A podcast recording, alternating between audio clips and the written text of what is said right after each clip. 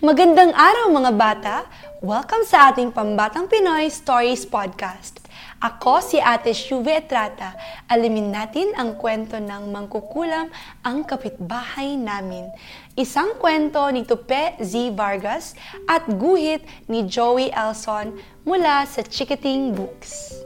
Mga bata, ang ganda ng mga larawan. Tara, simulan na natin.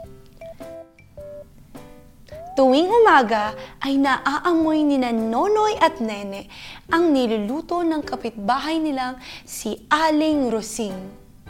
Hindi ito katulad ng masarap na amoy ng champurado o lugaw, kung hindi isang di may paliwanag na amoy. Dahil dito, buo ang paniniwala ng kambal na mangkukulam ang kapitbahay nila. Nonoy, gumagawa na naman siya ng gamot panggayuma.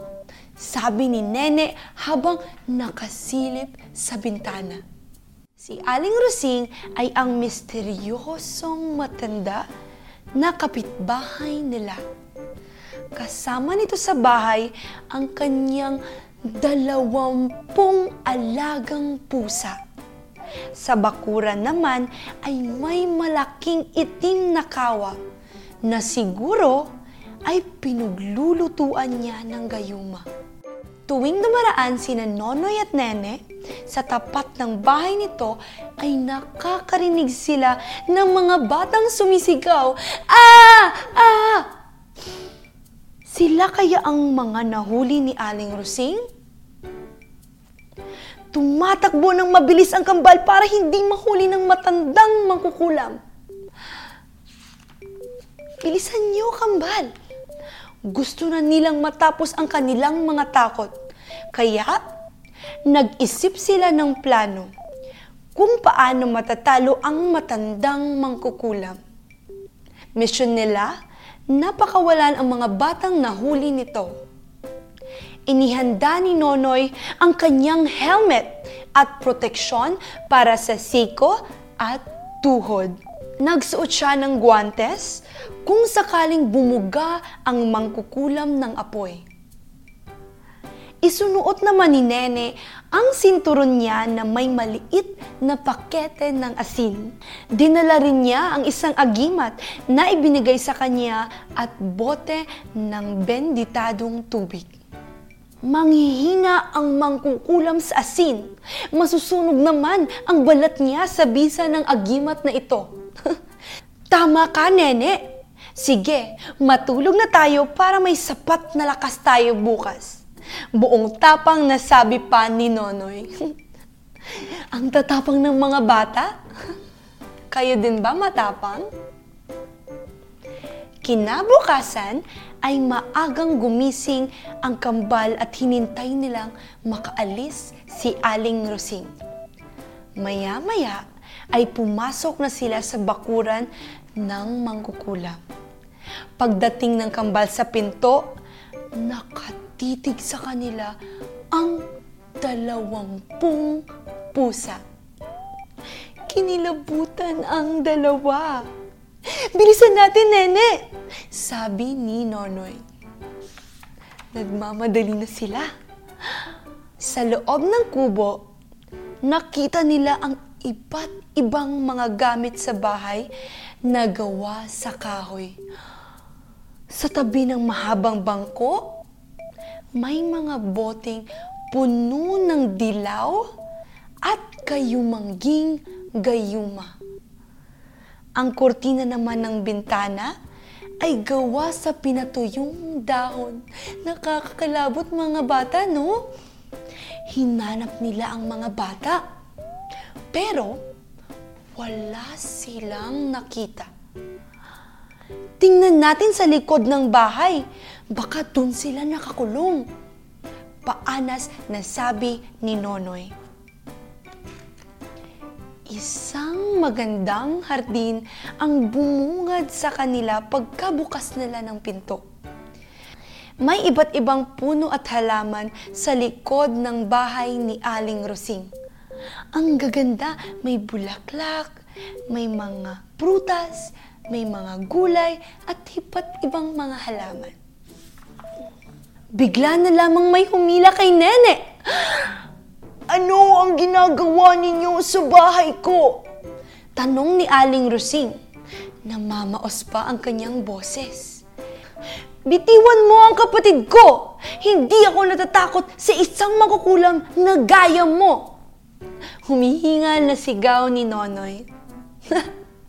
Tumawa ng malakas si Aling Rosing at saka binitiwan si Nene.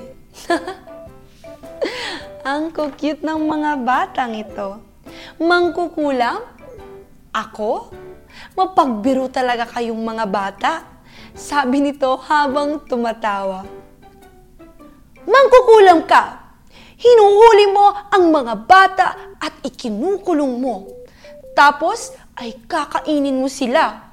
Narinig namin ang kanilang mga sigaw at pagmamakaawa.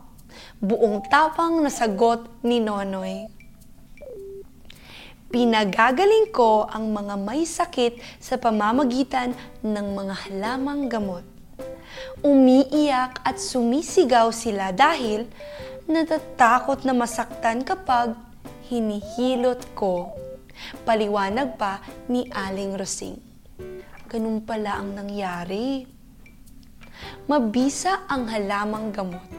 Sumama kayo sa akin at tignan ninyo ang aking hardin ang lahat ay may kanya-kanyang pangalan at kung para saan ang gamit ng mga ito. Nakangiting sabi pa ni Aling Rosing. Ang ganda nga naman ng hardin niya. Punong-puno ng kulay. Mga bata, may kilala ba kayong gulay tsaka halaman? Ituloy na natin. Luya, pantunaw, sabi ni Nene habang binabasa ang isang maliit na karatula sa lupa pakuluan ang luya at inumin ang sabaw nito.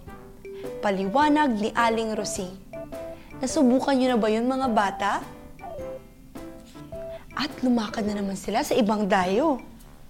Kapag ininom ang pinakuluang lagundi, mawawala ang ubo. Nagpapakulo ako ng lagundi tuwing umaga dahil ito ang laging hinahanap ng aking mga pasyente, sabi ni Aling Rosine. Pinakulo ang lagundi ang naaamoy namin araw-araw? Iyon yata ang mabahong gayuma. Natatawang sabi ni Nene. Maling akala lang pala yun. Hindi gaano mabango pero mahusay na gamot, sabi ni Aling Rosing. Sorry nga po pala, Aling Rosing. Basta na lang kaming pumasok dito at tinawag pa namin kayong mangkukulam na kayo kong sabi ni Nonoy at Nene. Nagkamali lang naman kayo ng akala. Ngayong nakilala ninyo ako, sana ay magbago na ang inyong tingin sa akin. At dahil alam kong nagugutom na kayo, Sino ang may gusto ng mainit at masarap na champurado? Nakangiting tanong ni Aling Rosing. Kami po! Tuwang-tuwang sagot ng dalawa. Ano pa at sabik na silang matutong magtanim at maghalaman.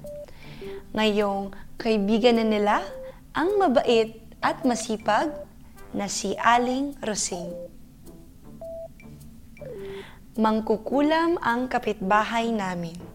Kwento ni Tupe Z. Vargas, guhit ni Joey Alson mula sa Chikiting Books. Natakot din ba kayo kagaya ni Nene at Nonoy kay Aling Rosing? Akala niyo din ba mangkukulam siya? Isa yan sa mga aral na natutunan ko sa kwentong ito mga bata. Importante na matuto tayong magpatawad at Huwag manghusga ng kapwa natin. Kayo, anong natutunan niyo? Maraming salamat po sa lahat ng nakinig sa ating Pambatang Pinoy Stories Podcast. Sana ay nagustuhan ninyo ang kwento ng Mangkukulam ang Kapitbahay namin. Ako si Shubi Etrata. Paalam!